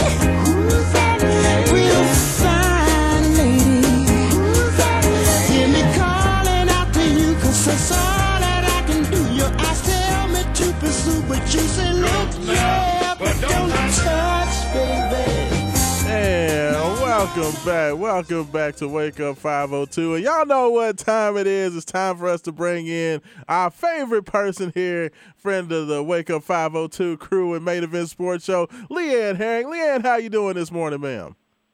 Doing good, doing good. Week 13 closing out the season, the regular season. I can't believe it, Rashawn. We're we're finally here, finally here. And man, like I said before we went on air, I'm glad to be talking some some games, big games going on this week, and and not talking coaching carousel specifically Lane Kiffin and Auburn and Ole Miss. So I'm glad that's kind of almost shut down. We can actually get back to talking some real football now. I know the Lane train is looks like he's going to be staying there at, at Ole Miss. Like, what was the reaction? Because it seemed like you know, I saw a report earlier this, or I don't know if it was earlier this week or late last week, where it sounded like Lane was, you know, maybe leaning towards heading to Auburn and becoming the Auburn head coach. But then, it, you know, it came out that Lane uh, spoke with one of the uh, reporters down there and said, "Yeah, it pretty much doesn't look like he's going anywhere." What's been, uh, you know, kind of the pulse down there? It just it's just been really really difficult because of fan base. You know, I think the players have handled it really well. Uh, Coach Coach Kiffin has handled it really well, but you can see the clear frustration. And I can, uh, you know, even being a part of the media, you've seen it too, Rashawn. You know, media, uh, some media can be really quickly to spin, and I think that's just Oh, kind yeah. of what happened. It got out of control, and and I think Lane wasn't. It's not the fact he didn't want to address the rumors or he didn't want to shut down the noise. He was more focused on on trying to keep his players not distracted and focus on the game plan. And as we can see how things turned out Thursday night, uh, was a close one, but unfortunately, you know, the distractions uh, and a lot of key things on the last on the last moments of that game, you know, did not end in Ole Miss favor. But I think the good thing out of this is, you know, um, fans are kind of. I think it's more the fans the uh, being kind of upset the way that he they think that he handled it. But at the end of the day, you know, Coach Kiffin and, and that he's got to control his team, he's got to control his players, and and you know it's business at the end of the day. So it just kind of I'm just kind of glad it's it's kind of died down, and we'll see what happens. Auburn is set to make an official announcement. Uh, we're hearing Hugh Freeze, but you know I think a lot of the focus was on the idea of all the money that Auburn can throw. But like I've been talking with a lot of recruits, coaches, families, and things with now, you know, it's not Lane Kiffin at this point is is very settled as a coach. You know, I can't speak obviously what what goes on the daily mind of Lane Kiffin, but obviously it's a lot because he has a lot to think about. Um, but at the end of the day, you know, uh, people were talking about Deion possibly going there, but we see Deion possibly going to Colorado or other places. So it's clear that the coaching job is not just about money. There's a lot of other factors. We see it all the time, and I and I put it this closely, saying that you know you can take a five star coach, you can take a five star player like Lane Kiffin, and you can go put him and give him a ton of money and kind of things. But if the if Texas, if Texas A&M are not examples of money can't money can't buy love, but it can buy affection, and that's kind of how I feel with the Auburn job is with Lane Kiffin. You know, you can take a great coach like Lane Kiffin, give him all the money in the world, but with the Auburn base and what a lot of fan bases have to realize that that's not the sole factor that's going to make your program excel. Yeah, no, I, I I totally agree with you, and it looks like Lane Train's going to be staying in the station there at Ole Miss. So, uh, you know, that, that's definitely even with the loss, that's got to be a, a, win for the program to hold on uh, to your head coach. But let's go ahead and hop right into it. Of course, uh, we're going to be picking the games, and we always like to start with the locals first, just to give them, uh, you know, give them the, the, their due time and, and make sure that we get that. Uh, taken care of. Of course, we, we uh, take a look at the Caesar Sportsbook lines. Um, they're uh, available on ESPN.com. Of course, the Cardinals heading on the road. Governor's Cup game, big rivalry game. The Cardinals versus the Cats, the red versus the blue. Leanne, what are you thinking in this one? I show UK, of course, is the three point favorite, which basically means it'd be a pick 'em on a neutral field, over and under of uh, 42.5. Uh, what are you thinking in this one? Ben, this is a really slim margin, and you know how I feel about the Kentucky program, loyal and true. But let's get to when you're talking about, you know, what team's going to show up here. You know, Kentucky was real hot at the beginning of the season, but again, after that Ole Miss game, they kind of just slumped, and they just haven't really their their ground game hasn't really established, and they really haven't even even been able to fire off that offense. You know, with Levis and then Chris Rodriguez coming back, you still that hasn't changed. Now, give it to the Kentucky defense. The last couple games and everything, they've really been able to. That's really what has been the heart and soul of Kentucky, being able to keep Kentucky in some of those games. It's been that Kentucky defense, and their secondary has improved. Now, Louisville, on the other hand, started out real rocky. We weren't sure what was going on, but you know, Satterfield, they've managed to change things around. So I like Louisville in this game. I like Louisville. To, I like Louisville to pull the upset on the road in Lexington, and that's hard for me to say because of how Kentucky's going. I think Kentucky just has a lot of weapons, but honestly, I think Louisville is just going to come in hot in this one. I think they're just playing better ball, and like they say, it's not how you start, it's how you finish. And I think Louisville's going to finish strong on the road. So I'm going to take Louisville on the points on this one. I think Louisville's going to get it done. Their their defense, you know, and just a lot of factors have been clicking. They have real, you know.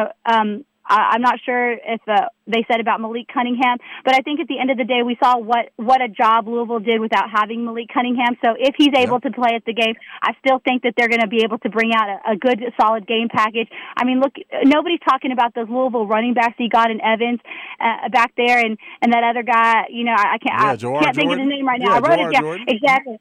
Yeah, and they're, and they're doing a really sensational job. So, like we said, we saw what Louisville can do. They can adapt and adjust with life without Malik Cunningham. So if Malik Cunningham is a game, you know, game situation, and he does return today, um, that'll just be more, you know, no, you know, more uh, icing on the cake for that Louisville offense.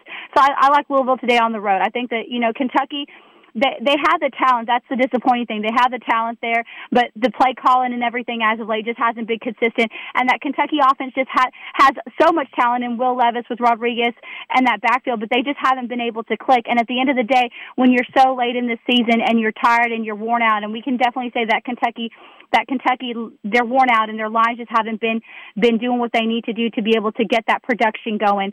Um, it's just I don't think it's going to be enough today. Uh, but I could, like I said, I think Louisville comes in strong and they finish strong on this one. I, I like it. Haven Harrington, what you thinking, sir?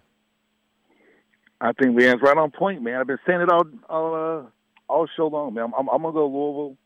Uh, I may not go as high as 13 like Jerry, but I'm gonna say Louisville in 10.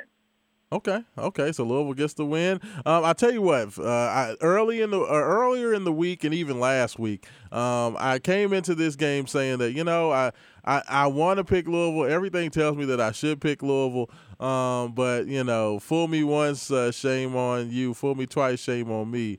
Um, you know, and, and looking at everything, everything tells me that Louisville should win this game. Uh, Will Levis just doesn't seem to have the confidence. Um, just taking all those hits this year has really started to uh, mount up against him, and, and I agree with you. It's all about Chris Rodriguez and what he's able to do. Um, and I've been back and forth on the fence.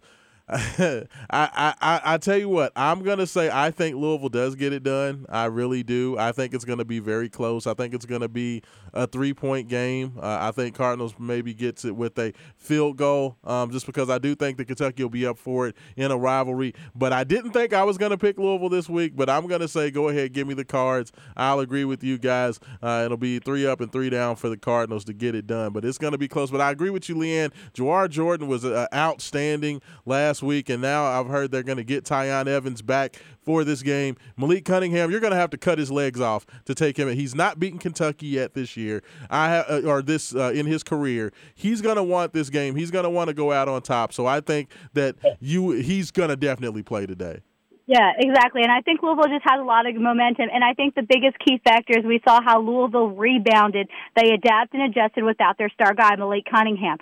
So yeah. if Louisville can do that without Malik Cunningham and they can get that kind of game package and have that strong play calling, like I said, it's going to be a close one. I think uh, the under was at one point at like 46, over under now it's at 43. I think it's going to be a low score a scoring game unless Kentucky yeah. or Louisville just finds a way to to get it out of hand. I think that they're going to play it safe because they're going to try to feel each other out. But yeah, I just think that there's too much momentum coming in it, with Louisville, and like I said, I like the way that they adapted and adjusted without having Malik Cunningham.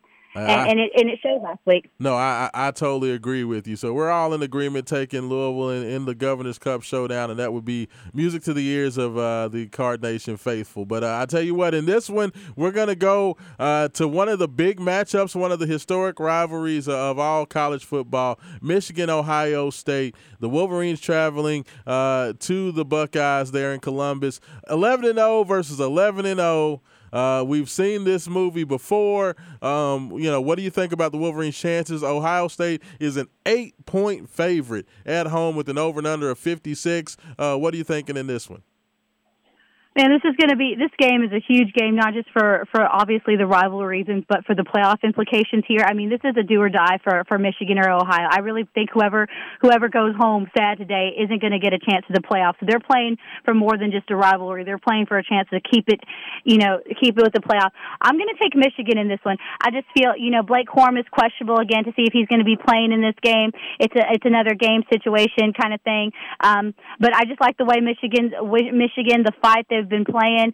Uh, they've had a little bit of a dry spell, obviously, without Blake Corum in there. But the de- but I mean, you're talking about two defenses uh, that have really hung and kept Ohio State and Michigan in these undefeated season. Ohio State, of course, you you can't um you can't ignore what they're going to do. Their defense and what C.J. Stroud has done on offense, he's been able. But they're going to have to. What the key is for Ohio State is they're going to have to find it. They're going to have to really use their defense to find holes in, in that Michigan State offense, which is which is going to be difficult. You know, um, which is not going to be an easy thing. But like I said, if they get Blake Corum back, that could give some momentum to Michigan. But I'm going to take Michigan. I, I like Michigan on the road here.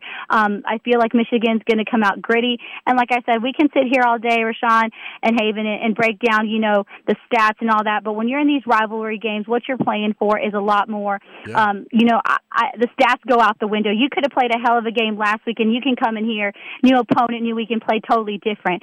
But so I like Michigan in this one. I, I feel like Michigan's got that fight, regardless of Blake Corum is. I think that this is going to be a defensive showdown. Which defense can stop the run? Which defense can can hold it down? And, and this is going to be a game of defenses, which is weird to say when you're talking about the you know when you're talking about this conference. So um, I'm going to go with Michigan. I'm going to go with Michigan on the road. I just feel like they're going to be gritty. I just feel like Michigan's going to cover on this one. Um, so I'm going to take Michigan on this one, hands down. Okay, okay, Haven, what are you thinking? Uh, Ohio State minus eight at home. I think I, I, I agree wholeheartedly with Leanne. I believe Michigan's going to come out gritty. They're going to have that fight, that fire. I think they're going to take it to Ohio State, especially in the first half. I would not be surprised if uh, Michigan takes the lead at halftime, lead probably going into the uh, the fourth quarter. But I think Ohio State's going to pull it out in the end. Maybe not by eight, probably around two or three, because Ohio State's been playing all their games kind of close, but they always have found a way to pull it out in the end. I think they do it again against Michigan. Now, I was always a big Harbaugh fan when he first got hired. Now I'm off the Harbaugh bus, and uh, I think Dave's going to get it done, but barely. Okay, okay. Well, I'll tell you what, I, I, I have watched this game, and, and, you know, Ohio State is a team that, to me, they're a lot like Georgia, and they've been a lot like Georgia this year, where it seems like they tend to um, sit around and play a little complacent, like because I feel like they just they feel like they're just better than their opposition. So it's kind of led them to some slow starts and to kind of let some teams hang around. But then when they get pushed, um, they've been outstanding. I tell you what, Marvin Harrison Jr. We talked about how great a season Tyler Hudson's had: 63 catches, 951 yards. Uh, Marvin Harrison Jr. 65 catches for 1,037 yards, uh, but 11 touchdowns being the big difference between him and Hudson. But that speaks about a how good Hudson's been this year because people consider Marvin Harrison Jr. to be the best wide receiver in college football right now. Um, so uh, just an outstanding player. I, I really feel like Ohio State at home they're going to come out motivated to actually play hard for four quarters. And I do think that because of that, um, I think the Buckeyes actually get it done. I think they cover the eight, and I think they get it done. Michigan worries me because they are so dependent on that running game and on Corum to kind of keep them in games. Their passing game has been very, very erratic. Um, so I do like Ohio State to get it done. I just don't know if Michigan can keep up the scoring. I think Ohio State can get this game into the 30s, um, you know, whereas I just don't know if Michigan has that much offense. Um, so I, I'm going to say, you know what, give me the Buckeyes. I'll lay the eight points, and I think they get it done, um, you know, uh, to today. So, so go ahead and give me Ohio State in that one. Um, I tell you what, the next one uh, we're gonna go to the Iron Bowl, um, and I know Auburn's not had a great year, five and six. Alabama sitting at nine and two, uh, still sitting on the outside, looking in in the playoff race. Um, the uh, Tide are a 22 point favorite in this one in the Iron Bowl. Uh, Auburn, uh, Alabama, is there any drama there, or, or is uh, uh, Saban going to go ahead and just get, take this one running away there, Leanne? I don't think this is going to take their running away. Running away. I don't. I think he's just. He's going. to They're going to just have to. I think Alabama realizes they're just trying to finish the season. They definitely don't want another upset, especially by Auburn in the last one. You know, this is bragging rights on. I think Alabama. They're going to just have to. They're going to have to keep it under control, regardless of what's happening. Obviously, they're not going bowling. You know, and all. You know, there's a lot of things. You know, there's those. There's those Alabama loyal hopefuls that are like, well, if this team loses and this team loses, there is a chance. There is a chance. There's a chance all right, a lot of teams would have to lose that are not, you know, for it to even be considered. But it's it's not like I said, like we say in South, bless their heart. Um, when it comes down to it, Bama's just gonna, they're just gonna have to not play with mistakes because Auburn's gonna come with a lot of gusto, especially, you know, even though they don't got a head coach, you know, and even though he's not in the uh, the jet, the big conversation, you got to hand it to Cadillac Williams and what he's done um, with that interim. You know, he's a guy that I, regardless of Lane and and Freeze's name has been come up, man, I wish they would give Cadillac Williams an opportunity because what he's done in the last um, last couple games with Auburn, he's changed the coaches, uh, you know, the culture and the player in just a short amount of time. And Auburn's playing a lot better ball. They're playing, and I think Auburn's going to play loose in this one because you know there's not that pressure, and I think he's helped catapult that. Uh, like I said, I think Auburn um, is going to come in and they're going to keep it close just because they have a lot of momentum. Tanks has been doing a really good job, you know, obviously um, with that backfield what's going to happen is is they're going to have to they're going to have to make some big plays. They're going to have to find a way to to hang with it um, with Alabama. Even with Alabama being Alabama and making mistakes, you know they're still they can still outshine Auburn early on. So Auburn can't let this game get away from them too early. So I'm going to take. I still think that 22 points for It's a lot of Alabama points. in this game, the rivalry, it's is a a lot of points. So I'm going to take Auburn to cover with the 22 points hands down. I just like the way that Cadillac Williams has been getting this team to rally, um, despite all the circumstances. I feel like they're playing with a lot less pressure, um, and they're playing a lot more loose. And I think that we're going to see a lot better ball in this game uh, with Auburn and Alabama. Okay, okay, Haven, what are you thinking? Uh, Alabama laying the 22 at home. Uh, man, you know, on paper, you would think this would be a complete blowout. 22 would be like easy for, you know, for, for Alabama to, to get a 22 point victory on Auburn should be very easy. But you know what? I agree wholeheartedly with Leanne again. Auburn has been playing better ball.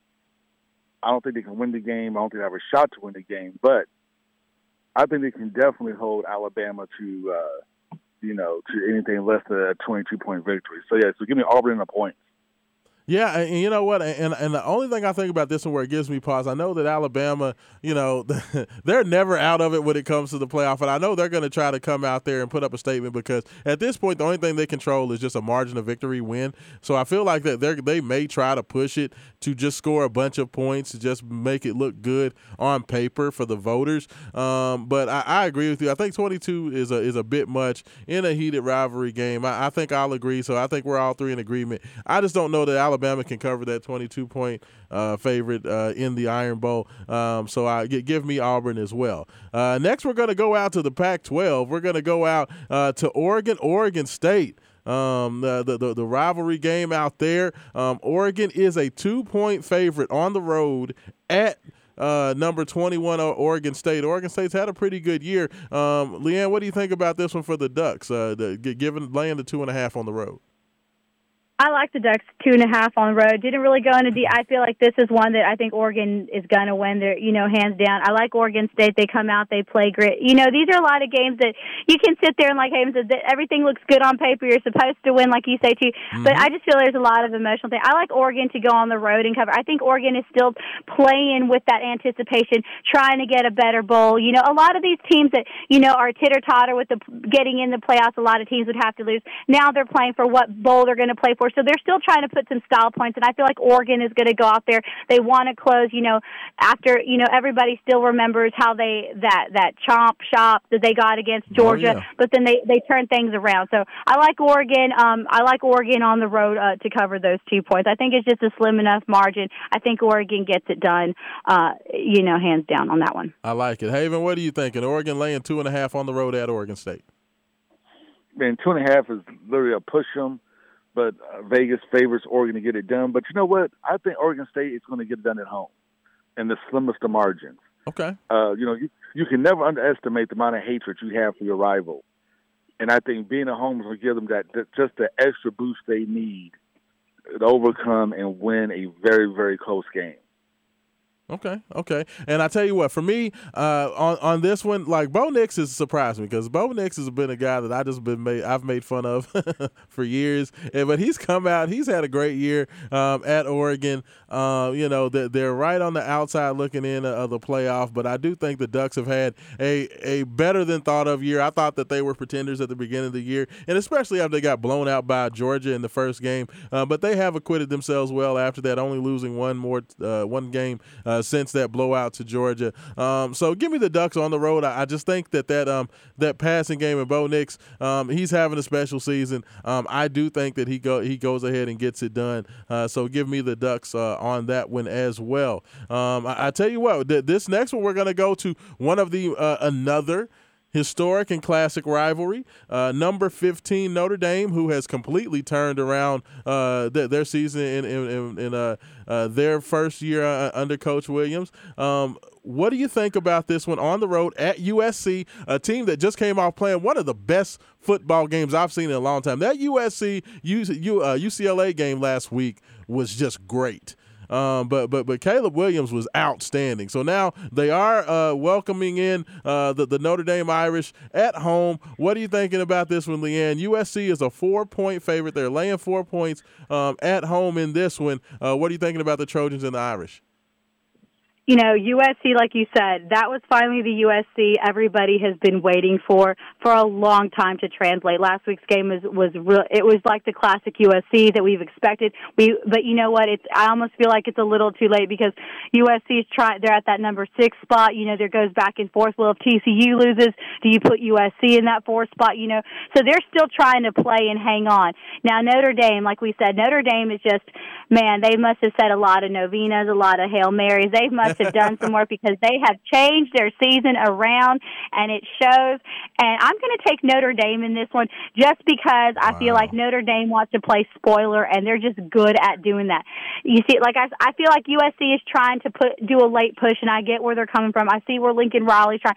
Caleb Williams had a phenomenal game, but I think I, I like Notre Dame to cover for the four points. I think UC, USC is gonna is gonna come out with the win, but I like Notre Dame to keep it to keep it chaotic and keep USC on their toes. I just feel like that's in the air in the mix because they know that US USC is so close to being that to being in that playoff spot. So they're not going to give them that satisfaction. I felt like USC came up a little too late as far as trying to make it to the committee because I mean, when you look at the Pac when you look at the Pac schedule and everything and, and mm-hmm. and you know, it's just it's just really hard to make a case for, you know, for them to take that fourth spot even you know with like a team like LSU and in some other teams even there even Michigan. I would I would put a Michigan team in there or Ohio State team even with the loss there before I put a USC team just because I felt the strength of schedule. But that's just on me. At the end of the day we don't get to sit there on the Yeah. playoff committee and make the decision but but I feel like Notre Dame is is like Vanderbilt um, they're that it, they, they they like to play spoilers. They come up with some weird stuff and they find a way to push through. So I'm going to take Notre Dame for those four points. Really slim margin. I think US USC comes out with the win because they're going to come out and play hard. They finally clicked, but but I feel like it's a little late in the season to to click for USC to make an ultimate statement that they deserve to be in that playoff run. I like it. I like it. Haven, what are you thinking? USC uh, laying the four points at home over Notre Dame. So we all know a Lincoln is nothing more than an expensive Ford and a poor man's Cadillac. so we're going with that analogy. I'm taking USC in the four points.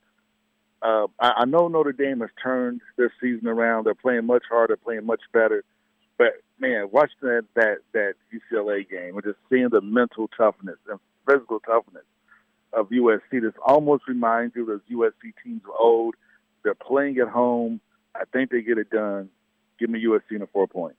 And I will agree with you. I think USC uh, does get it done. Um, that that game just really swayed me uh, last week. I don't know if it was the lights or what it was, the Fox cameras, but man, they just they look like a superhuman squad. So I tell you what, uh, give me USC. I'll, I'll lay that for. Um, I think that they they do try to uh, put some bulletin board material up there for the uh, selection committee to think about. So definitely get it done. I know before we only have a couple minutes left. Leanne, you got any uh, quick steals for us before we get out of here today? I think we got to talk about that Iowa State at, at number four TCU. That's going to be another nail biter. Obviously, TCU is holding on strong to you know go twelve and zero. They have a very good chance out in Fort Worth, but they got to get through Iowa State. Uh, Iowa State, like I said, that another blue collar nitty gritty team. TCU. Max D- Duggan played a heck of a game. We saw what the mobility he did in that tight, tight game against last week against Baylor that I think scared everybody uh, who was who was betting on TCU. But I'm going to take Iowa State to cover in this one. I just I just think that they're going to come to play. TCU's a little bit worn out um, as far as their health on some of their key skill positions. You know, some of their players are questionable from last week's game, a little bit of injury. So TCU might not be uh, jumping out of the gate rolling like they usually do. Their defense has played a lot better, and I think we're going to see a lot more of the TCU defense uh, play a role in this game just because of the wear and tear on that TCU offense.